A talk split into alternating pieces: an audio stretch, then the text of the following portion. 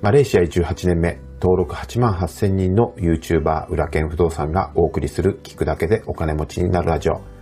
過去出版した本は16冊。累計31万部長は不動産業界日本一を誇ります。不動産投資のほか国内外で5社を経営する現役社長の裏剣がファイヤーを目指すあなたのために具体的な方法論やお金と幸せについても語ります。さて、まずはお知らせからさせてください。3月8日から新しい教材、猿でもできる不動産投資ゼミナールの販売が開始しております。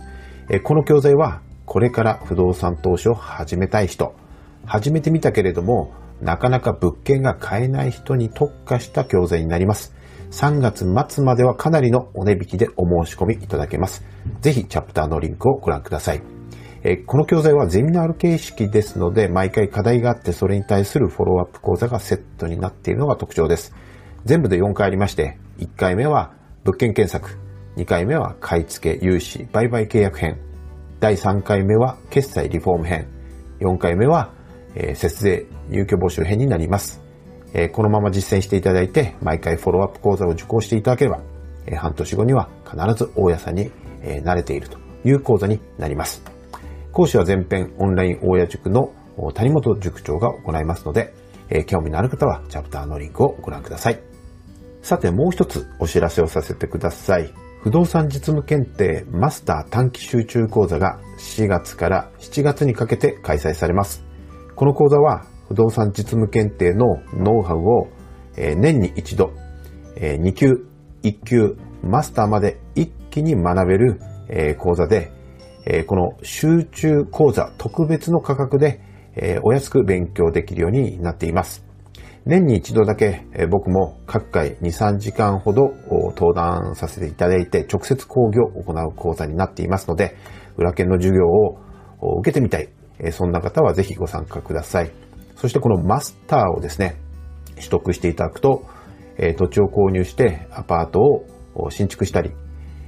僕はもう本業として20年近くやっている不動産コンサルタントとしても活躍することができるできるようになります。そして、一番の特徴はこのマスターを取得すると、不動産実務検定の講師として認定させていただきます。そして副業として不動産実務検定をいつでも教えることができるようになります。自分の投資にも役立って、そして副業として収入を得られるようになるのがマスター資格の特徴です。えー、実際にトップの講師となるとサラリーマンの平均年収くらいは稼げるようになりますので、えー、興味のある方はチャプターのリンクをご覧ください。すでに2級、1級をお持ちの方は、もちろん途中の参加も可能になっています。えー、締め切りは4月の12日です。え講座は4月の21日からスタートになります。えー、ぜひ一緒に勉強していきましょう。さて今日も皆さんお元気でしょうか？今日もお聞きいただきありがとうございます。えー、今日もよかったらいいね、チャンネル登録していただけると裏剣は超超喜びます。まずは僕のグッドニューなんですが、昨日ですね、なんと先日、えー、この Voicy でも発表した、えー、僕のコーヒーアイテムですね、えー、ハンドミル機のコマンダンテちゃんがですね、届きました。そして早速開封して、えー、実際にシェイクダウンね、あの、車の世界、レースの世界では車のをこう筆下ろしをすることをシェイクダウンと言うんですが、えー、このハンドミルをですね、シェイクダウンしてみたんですけど、めちゃくちゃいいですね。これね、めっちゃくちゃ軽くね、しかも素早く、あの、ミールできるんですよ。で、まだね、その、粉の細かさっていうのは、豆の細かさっていうのは、まだちょっと調整がうまくできなくて、ちょっとかなり粗めに弾けてしまったんですけども、めちゃめちゃ短時間で弾ける。これはね、いいもの買ったなと思いましたね。なんか、あの、隔離がですね、ホテルでの隔離がですね、今からあの、ワクワクしているっていうですね、なんか変な状態になっています。ありがとうございます。で、今日の本題なんですけれども、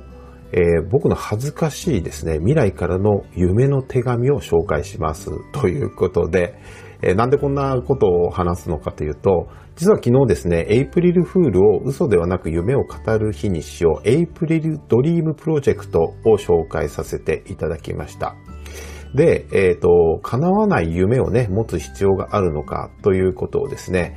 えー、昨日ですね、あの、紹介したんですよね。まあ、これは、あの、2月の十何日かに、えー、まあ、放送した回で紹介したそのエピソードなんですけども、昨日はね、あの、死ぬほど夢を持つことが死ぬほど大事という話でしたけれども、えー、ちょっとおさらいすると、要するに、その、叶いそうもない遠い遠い夢を描くと目の前の夢が目標になって単なる通過点になるというお話でした。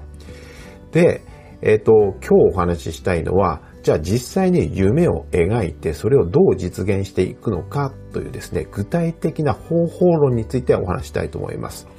で、その一つの方法、いくつかあるんですけれども、一つの方法は、要するに、その自分がイメージしている未来のステージに立った自分から今の自分に対して手紙を書くということですね。で、夢っていうのは昨日も言いましたけども、したい、なりたいではなくて、する、できる、なると信じる、みたいに断定することが大切なんですよね。なぜなら、もしね、ニョロニョロしたいと口にしてしまうと、その無意識的に反対にできないのではないかということを感じてしまって、できないことを引き寄せてしまうからです。なので、えー、そうならないようにえー、未来から今の自分に手紙を書くというエクササイズをぜひやってもらいたいということなんですね。で、えー、じゃあ言葉で言ってもイメージがつかないかもしれませんので、あの、かなり恥ずかしいんですけども、僕が実際に17年前に書いた未来の自分からの手紙を紹介したいと思います。この手紙は2004年の6月6日に書いた手紙で、えー、所蔵作ですね。僕16冊本書いてますけども、その本を書いてから半年後の頃でね、僕が、えー、今51歳ですけども、35歳の時の手紙です。当時は従業員もしんちゃんと、今のね、えー、オンライン親塾のしんちゃんと、もう一人の3人しかいなかったんですよね。ぜひですね、ちょっと恥ずかしいんですが、えー、紹介したいと思います。半年後の君へ、元気でやっていますか？多分君のことだから、もうあのプロジェクトは軌道に乗っていることだろう。来年は3億円の売り上げを上げると言っていたね。おそらくもうその、もう、目処は立ったんじゃないかな。おめでとう。必ずやり遂げると思っていたよ。あの日の感動覚えているかい？そう、あの日渡りの経験だよ。人間が成功するってことは簡単だったじゃない？決意と君のみんなを夢を、みんなを夢に参加させるリーダーシップがそうさせたんだよ。今、それを実感しているんじゃないかな。今の現実に決して首をかしげてはいけないよ。自分の成功を疑うと、それ以上成長しないからね。日渡り、疑った瞬間、火傷したじゃない？歩きつく、歩き続けるんだ。後ろを振り向いちゃいけない。君が歩き続ければ君の成功を助け、助けてくれる力がたくさん集まるよ。そして君は多くの愛を持って人々を導くんだ。そう、アウトスタンディングの精神を忘れずに、君はもっともっと大きくなれるよ。だから今のままで満足しないで。追伸、あ、それと与えることを忘れないでね。君はもっと多くを与えることができる選ばれた人間なんだ。そのことは忘れずにね。2004年、えー、6月6日、浦田県。というですね、手紙です。どうでしょうか？もう恥ずかしくて恥ずかしくてですね、